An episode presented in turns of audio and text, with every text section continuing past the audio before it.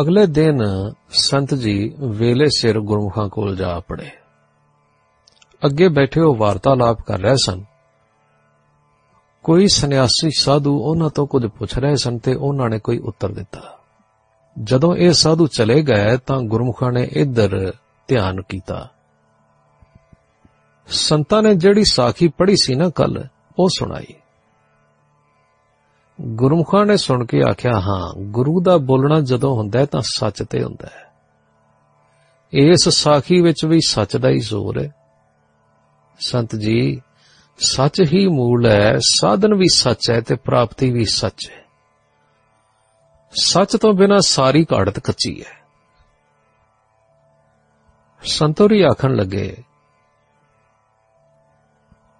ਜਿੰਨੀ ਕੁ ਸੱਚ ਦੀ ਸੋਝੀ ਪਈ ਨਾ ਉਹਨਾਂ ਕੁ ਕਮਾਉਣ ਤੇ ਤਾਣ ਲਾ ਲਿਆ। ਅੱਗੇ ਅੱਗੇ ਕਿਰਪਾ ਕਰਕੇ ਦੱਸੋ ਨਾ ਫਿਰ ਕਿਵੇਂ ਕਰੀਏ। ਗੁਰਮੁਖ ਆਖਣ ਲੱਗੇ, ਫਿਰ ਨਾ ਅਸਲ ਵਿੱਚ ਕੀ ਹੈ ਕਿ ਜਿਵੇਂ ਜਿਵੇਂ ਬੰਦਾ ਸੱਚ ਦੇ ਰਸਤੇ ਤੇ ਤੁਰਦਾ ਹੈ ਉਸ ਨੂੰ ਆਪਣੀਆਂ ਕਮਜ਼ੋਰੀਆਂ ਦੀ ਸਮਝ ਆਉਂਦੀ ਜਾਂਦੀ ਹੈ। ਸੱਚ ਦੇ ਰਸਤੇ ਤੇ ਤੁਰਨ ਵਾਲਾ ਫਿਰ ਉਹਨਾਂ ਕਮਜ਼ੋਰੀਆਂ ਨੂੰ ਦੂਰ ਕਰਨ ਦਾ ਯਤਨ ਕਰਦਾ ਹੈ। ਇਸ ਤਰ੍ਹਾਂ ਇਹ ਹਾਲ ਇਸ ਤਰ੍ਹਾਂ ਹੋ ਜਾਂਦਾ ਹੈ, ਜਿਵੇਂ ਕਿਸੇ ਗੰਡੇ ਨੂੰ ਛਿਲਦਿਆਂ ਹੋਰ ਹੋਰ ਛਿਲਕੇ ਅੱਗੇ ਆਈ ਜਾਂਦੇ ਨੇ, ਤੇ ਜਦੋਂ ਤੁਸੀਂ ਸਾਰੇ ਛਿਲਕੇ ਲਾ ਲੈਂਦੇ ਹੋ ਨਾ, ਤੇ ਫੇਰ ਨਿਰਮਲ ਚੰਗਾ ਫਲ ਅੰਦਰੋਂ ਦਿਸ ਪੈਂਦਾ ਹੈ। ਇਸੇ ਤਰ੍ਹਾਂ ਜਿਹੜਾ ਸੱਚ ਹੈ ਨਾ, ਮਾਲਕ ਦਾ ਸਰੂਪ ਜਿਸ ਨੂੰ ਆਖੀਦਾ ਸੱਚਾ, ਉਹ ਸੱਚਾ ਫਿਰ ਦਿਸ ਪੈਂਦਾ ਹੈ। ਝੂਠ ਦੇ ਛਿੱਲੜ ਲਾਉਂਦਿਆਂ ਲਾਉਂਦਿਆਂ। ਅਤੇ ਫਿਰ ਉਹ ਆਪਣੇ ਵਿੱਚ ਸਮਾਰ ਲੈਂਦਾ ਹੈ, ਯਤਨ ਕਰਨ ਵਾਲੇ ਨੂੰ। ਲੋ ਤੁਸੀਂ ਸਾਨੂੰ ਜਿਹੜੀ ਸਾਖੀ ਸੁਣਾਈ, ਚੰਗਾ ਕੀਤਾ। ਤੁਹਾਨੂੰ ਅਸੀਂ ਹੁਣ ਕੱਲ ਦੀ ਕਹੀ ਹੋਈ ਮਛਿੰਦਰ ਜੋਗੀ ਦੀ ਗੋਸ਼ਟੀ ਸੁਣਾਉਣੇ ਆ।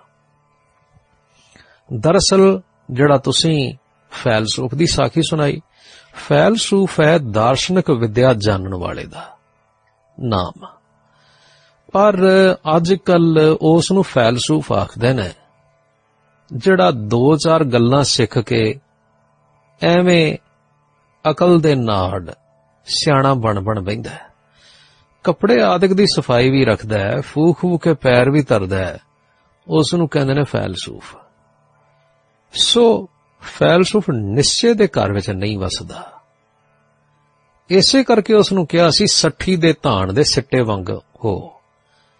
ਭਾਵ, ਬਾਹਰੋਂ ਭਾਵੇਂ ਖੁਰਦਰਾ ਹੋਵੇ, ਪਰ ਅੰਦਰੋਂ ਮੁੱਲ ਵਾਲਾ ਹੋ। ਜਿਸ ਨੂੰ ਗੁਰੂ ਬਾਬੇ ਨੇ ਜਿਨ ਪਟ ਅੰਦਰ ਬਾਹਰ ਗੁੱਦੜ ਆਖਿਆ ਸੀ। ਪਰ ਨਾ, ਹੁਣ ਤੇ ਸਾਰੀ ਦੁਨੀਆ ਬਸ ਬਾਹਰੋਂ ਸਾਫ਼-ਸਾਫ਼ ਦਿਸਦੀ ਏ। ਅੰਦਰੋਂ ਉਸੇ ਤਰ੍ਹਾਂ ਖੁਰਦਰੀ ਰਹਿ ਜਾਂਦੀ ਹੈ। ਅੱਛਾ, ਫਿਰ ਲਓ ਸੁਣੋ।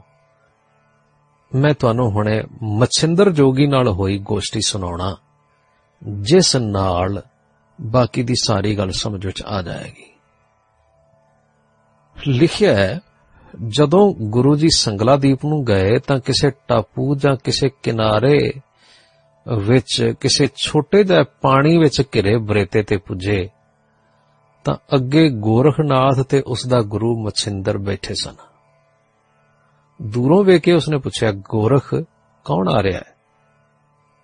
ਗੋਰਖ ਨੇ ਕਿਹਾ, ਜੀ, ਗੁਰੂ ਨਾਨਕ ਹੈ ਤੇ ਨਾਲ ਦੋ ਸਿੱਖ ਨੇ।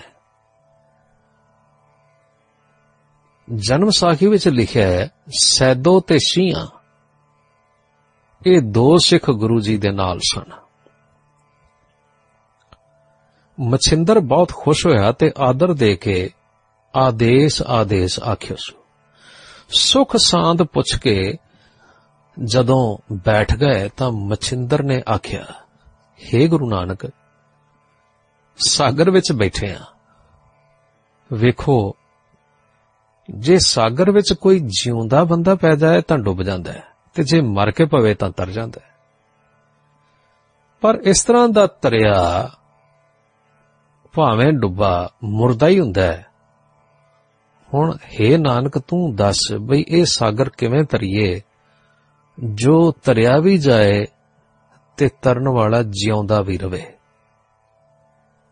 ਸ੍ਰੀ ਗੁਰੂ ਜੀ ਬੋਲੇ हे ਜੋਗੀ ਰਾਜ, ਜਲ ਤੇ ਤਰਨਾ ਸਿੱਖੋ। ਪਹਿਲਾਂ ਤਾਰੀ ਮਾਰਨੀ ਹੱਥਾਂ ਪੈਰਾਂ ਦੇ ਜ਼ੋਰ ਨਾਲ ਆਉਂਦੀ ਹੈ।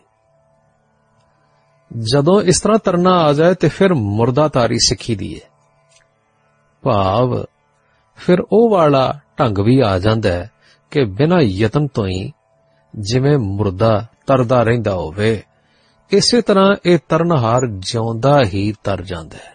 ਪਰ ਇਹ ਜੋਗੀ ਇਹ ਵੀ ਤੇ ਸੋਚੋ ਨਾ ਵੀ ਤਰਨਾ ਕਿਸ ਵਾਸਤੇ ਹੈ। ਐਵੇਂ ਤਰਨਾ ਤਾਂ ਸਿਰਫ ਇੱਕ ਮਨ ਦਾ ਚਾਹ ਹੈ ਜਾਂ ਸਰੀਰ ਦੀ ਕਸਰਤ ਹੈ। ਹਾਂ, ਕਿਸੇ ਮਕਸਦ ਲਈ ਤਰਨ ਦੀ ਜਾਂਚ ਆਉਣੀ ਚਾਹੀਦੀ ਹੈ। ਮਛਿੰਦਰ ਕਹਿਣ ਲੱਗਾ, ਹਾਂ ਜੀ, ਇਸ ਲਈ ਕਿ ਸਾਡਾ ਸਰੀਰ ਅਰੋਗ ਰਵੇ, ਉਮਰ ਲੰਮੀ ਹੋਵੇ ਅਤੇ ਅਸੀਂ ਆਪਣੇ ਸਰੂਪ ਵਿੱਚ ਟਿਕੀਏ, ਜਗਤ ਵਿੱਚ ਭਲੀ ਬੀਤੇ।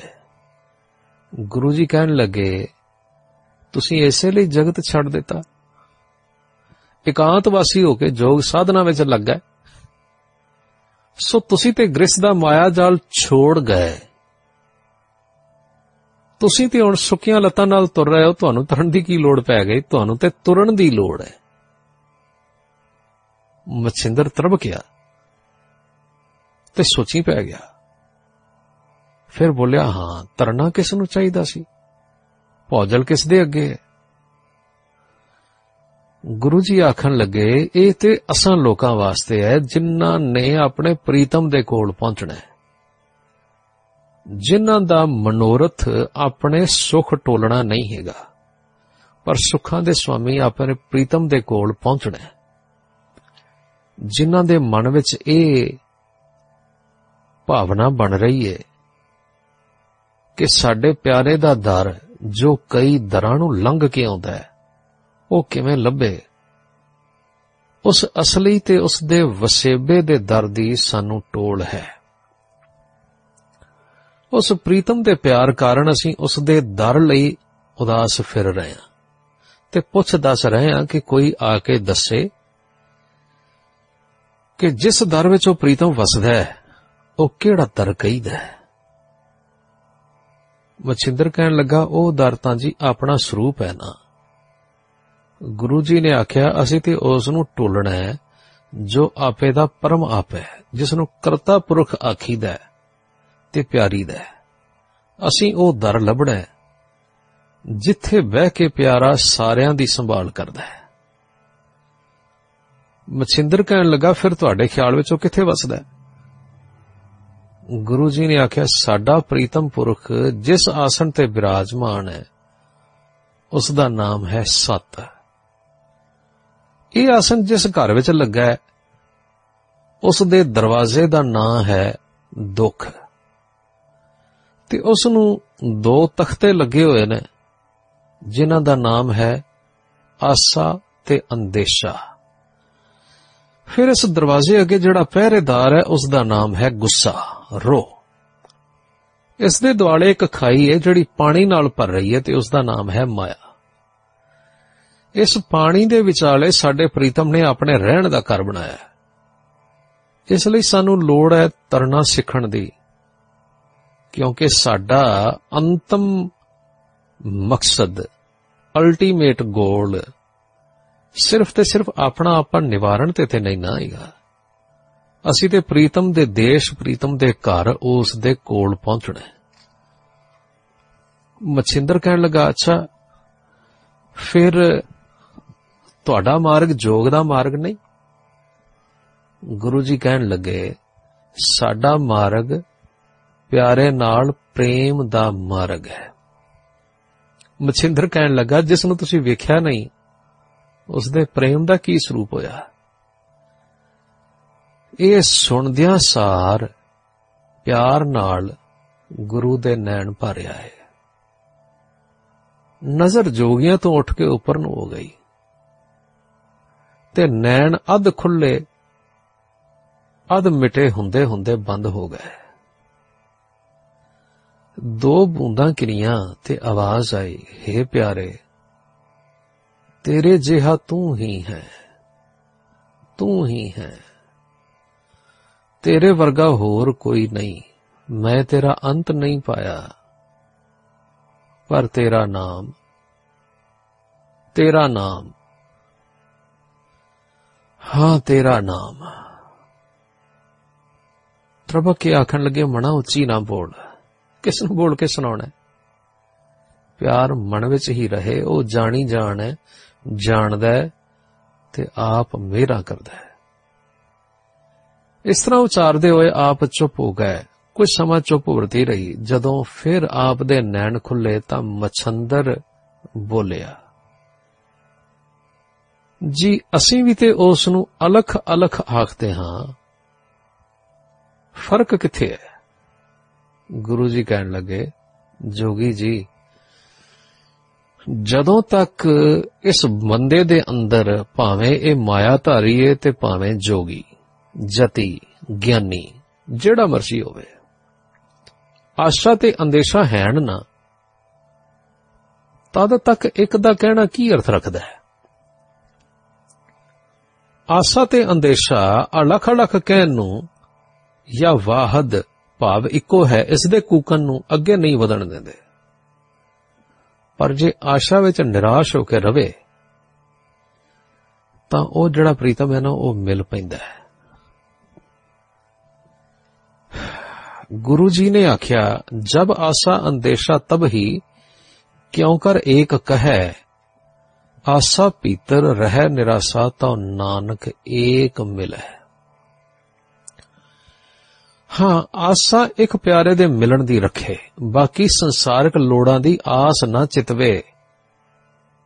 ਅੰਦੇਸ਼ਾ ਇਸ ਗੱਲ ਦਾ ਰੱਖੇ ਕਿ ਮੇਰਾ ਮਨ ਹਰੀ ਪ੍ਰੀਤਮ ਦੇ ਪਿਆਰ ਤੋਂ ਨਾਮ ਸਿਮਰਨ ਤੋਂ ਉਕ ਨਾ ਜਾਵੇ। ਹੋਰ ਜਗਤ ਦੇ ਭੈ ਤੌਖਲੇ ਦੂਰ ਕਰੇ ਕਿ ਜੋ ਕੁਝ ਸਾਈਂ ਕਰੇਗਾ, ਸੋ ਚੰਗਾ ਕਰੇਗਾ। ਇਸ ਤਰ੍ਹਾਂ ਮਨ ਲਿਵ ਵਿੱਚ ਜਾਂਦਾ ਹੈ ਤੇ ਸਾਰੇ ਤੌਖਲੇ ਖਤਮ ਹੋ ਜਾਂਦੇ ਨੇ।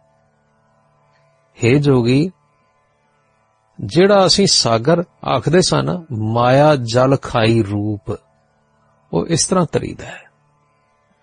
ਹਾਂ, ਇਸ ਤਰ੍ਹਾਂ ਤਰਦਿਆਂ,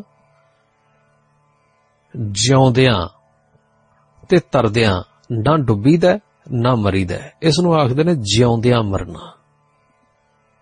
ਗੁਰੂ ਜੀ ਨੇ ਕਿਹਾ ਸੀ, ਇਨ ਬਿਦ ਸਾਗਰ ਤਰੀਐ ਜੀਵਤਿਆਂ ਇਉ ਮਰੀਐ। ਇਹ ਸਾਰਾ ਕੁਝ ਸੁਣਾ ਕੇ ਗੁਰਮੁਖ ਜੀ ਹੋਰੀ ਸੰਤ ਹੋਰਾਂ ਨੂੰ ਕਹਿਣ ਲੱਗੇ, ਸੰਤ ਜੀ, ਹੁਣ ਤੁਸੀਂ ਆਪੇ ਵਿਚਾਰ ਕਰ ਲਓ। ਸੰਤੋਰੀ ਕਹਿਣ ਲੱਗੇ, ਮਹਾਰਾਜ ਜੀ, ਤੁਸੀਂ ਆਪ ਹੀ ਕਿਰਪਾ ਕਰਕੇ ਜ਼ਰਾ ਹੋਰ ਖੋਲ ਕੇ ਸਮਝਾ ਦਿਓ। ਗੁਰਮੁਖ ਕਹਿਣ ਲੱਗੇ, ਹਾਂ, ਫਿਰ ਸੁਣੋ। ਸਤ ਤਾਂ ਆਸਣ ਹੈ ਪਰਮ ਪੁਰਖ ਦਾ। ਸਤ ਸਦਾ ਸਤ। ਸਤ ਦੇ ਉਦਾਲੇ ਖਾਈ ਭਾਵਾ ਸਤ। ਝੂਠ, ਇਹ ਖਾਈ ਭਰੀ ਹੈ ਮਾਇਆ ਨਾਲ। ਮਾਇਆ ਹੈ ਸਤ ਦੀ, ਅਸਤ ਉਤੇ।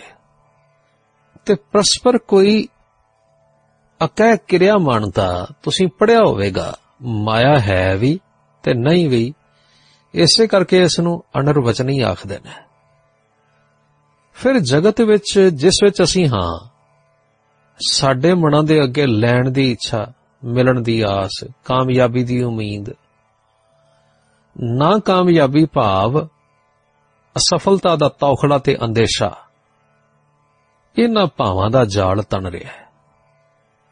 ਜੋ ਮਨ ਦੀ ਸੇਧ ਨੂੰ ਆਪਣੇ ਵਿੱਚ ਉਲਝਾ ਕੇ ਰੱਖਦਾ ਹੈ ਤੇ ਸਦਾ ਸੱਚ ਵੱਲ ਨਹੀਂ ਜਾਣ ਦਿੰਦਾ।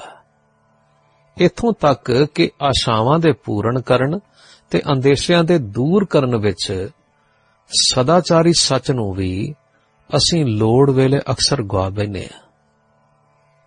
ਜੇ ਸਾਨੂੰ ਫਿਰ ਵੀ ਨਾ ਕਾਮਯਾਬੀ ਹੋਵੇ ਤਾਂ ਰੋ ਚੜਦਾ ਹੈ।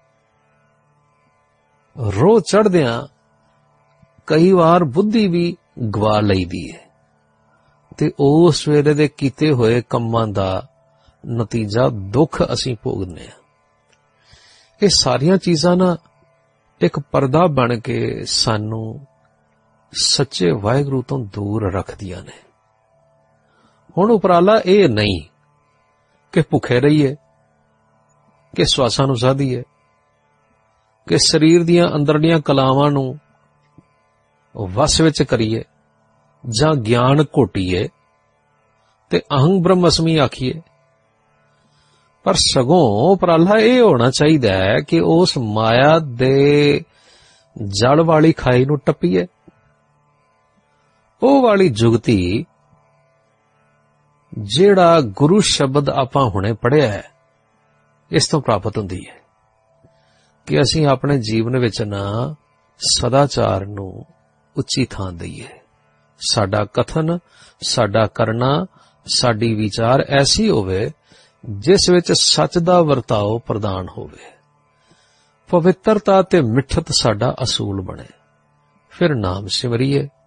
ਇਸ ਨਾਲ ਆਸ਼ਾ ਤੇ ਅੰਦੇਸ਼ਾ ਮਿਟਣਗੇ।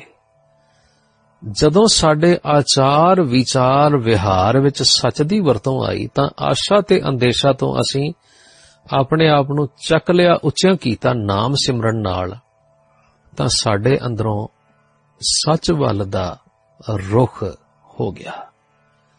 ਇਹ ਅਭਿਆਸ ਸਾਨੂੰ ਸਦੀਵੀ ਸੱਚ ਵੱਲ ਲੈ ਜਾਏਗਾ। ਭਾਵ ਇਹ ਹੈ ਕਿ ਸੱਚ ਦਾ ਆਚਰਣ, ਸਿਫਤੋ ਸਲਾਹ ਤੇ ਸਿਮਰਨ ਦਾ ਅਭਿਆਸ ਮਾਇਆ ਦੇ ਜਲ ਵਾਲੇ ਖਾਈ ਤੋਂ ਤਾਰ ਕੇ ਸਾਨੂੰ ਅਗਾਹ ਲੈ ਜਾਂਦਾ ਹੈ। ਹੁਣ ਉਸ ਤੋਂ ਅਗਾਹ ਪਰਲੇ ਪਾਸੇ ਬੈਠਾ ਹੈ, ਸਦਾ ਸਤ ਦੇ ਆਸਨ ਉੱਤੇ ਸਾਡਾ ਪ੍ਰੀਤਮ, ਜਿਸ ਦੇ ਮਿਲਾਪ ਲਈ ਅਸੀਂ ਯਤਨ ਕਰ ਰਹੇ ਹਾਂ।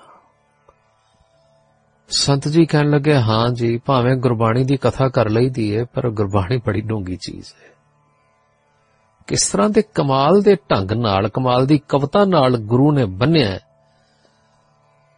ਇਹ ਨਜ਼ਾਰਾ ਅਤੇ ਕਿਵੇਂ ਆਪਣੇ ਉੱਚੇ ਆਦਰਸ਼ ਦਾ ਦਾਰਸ਼ਨਿਕ ਭਾਵ ਰੱਖਿਆ ਨੇ?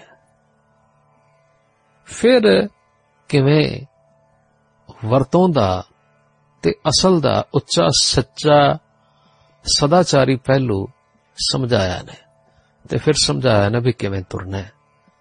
ਸੱਚਮੁੱਚ ਹੈ। ਬਸ ਨਾ ਮੈਂ ਇਹ ਗੱਲ ਹੀ ਕਹਿ ਸਕਣਾ ਧੰਨ ਗੁਰੂ ਨਾਨਕ ਧੰਨ ਗੁਰੂ ਨਾਨਕ ਧੰਨ ਗੁਰੂ ਨਾਨਕ